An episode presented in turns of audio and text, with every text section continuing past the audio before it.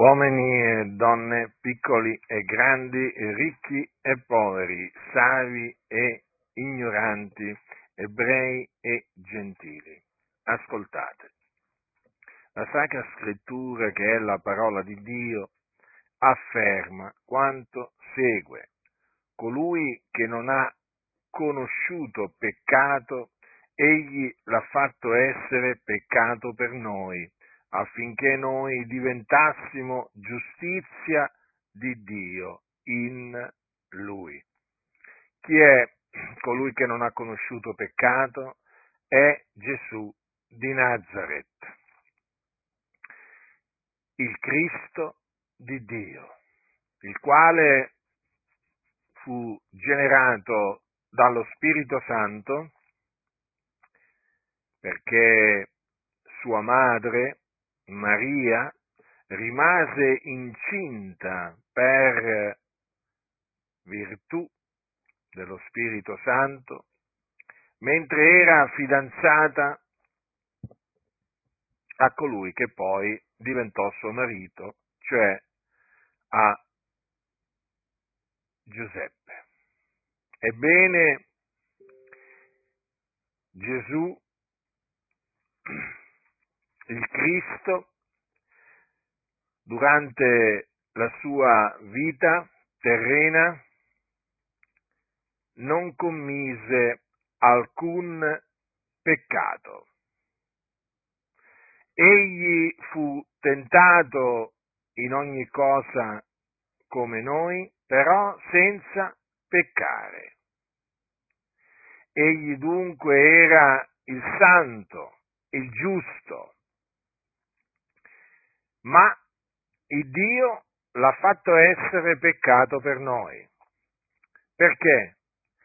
Perché egli, essendo il Cristo, doveva caricarsi, doveva portare i nostri peccati.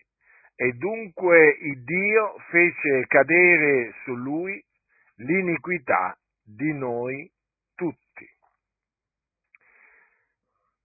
E così egli morì per i nostri peccati, affinché si adempisse quello che era scritto del Cristo.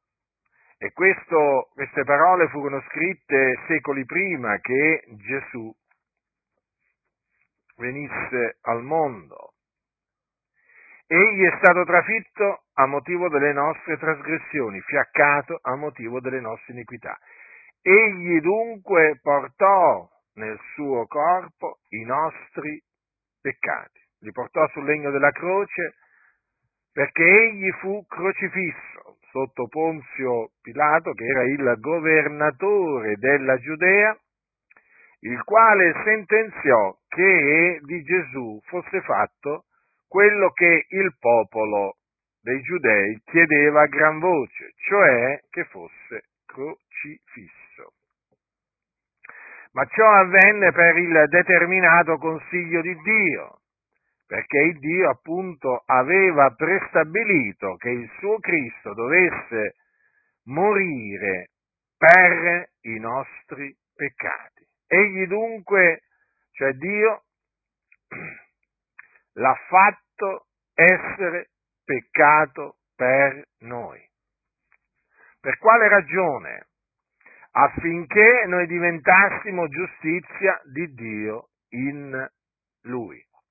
Quindi affinché noi fossimo giustificati, affinché noi ricevessimo da Dio la sua giustizia, che è basata sulla fede.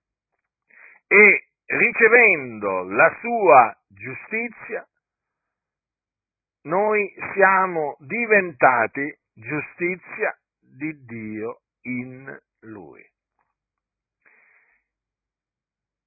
Dunque bisogna considerare la ragione per cui il Cristo morì per i nostri peccati.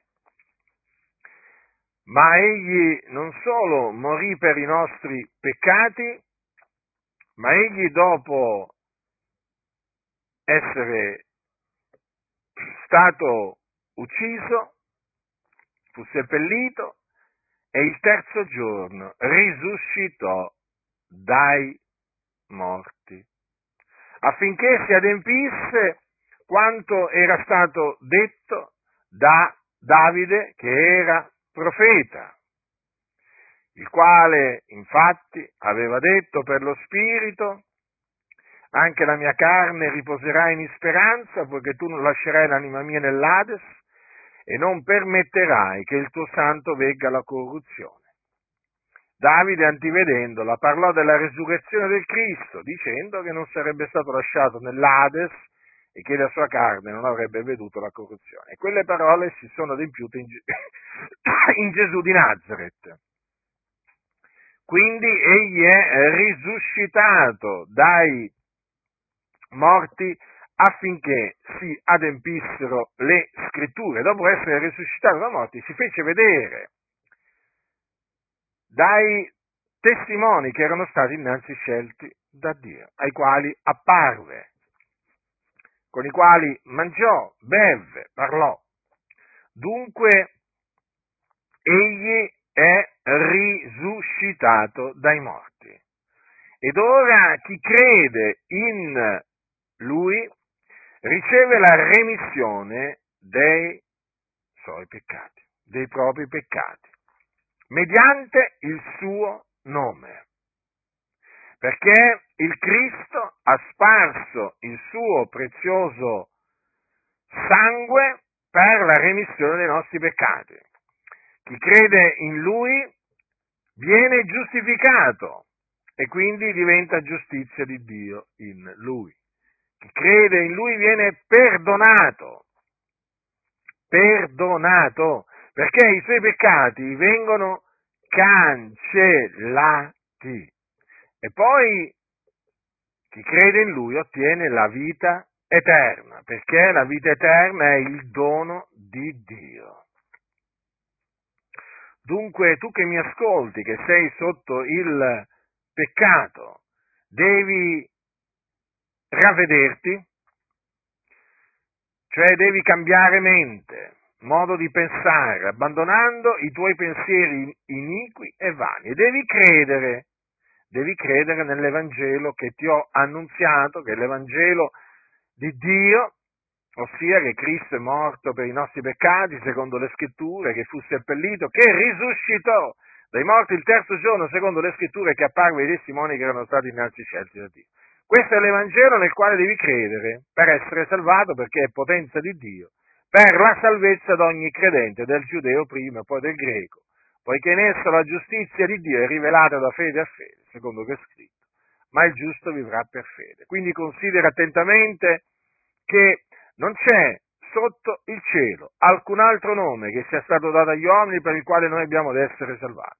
Quel nome è il nome di Gesù il figlio di Dio, colui che non ha conosciuto peccato, eh?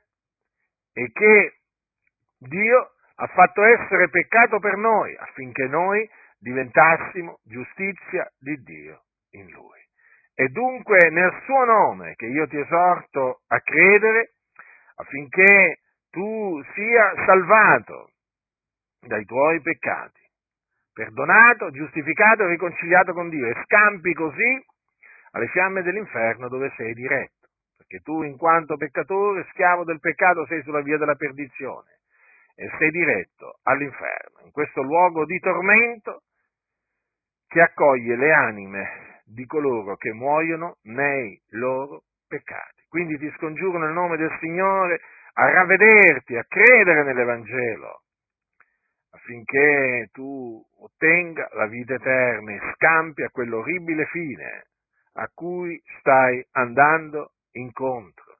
Ravvediti, credi nell'Evangelo, credi in colui che è morto ed il terzo giorno è risuscitato dai morti. Chi ha orecchi da udire.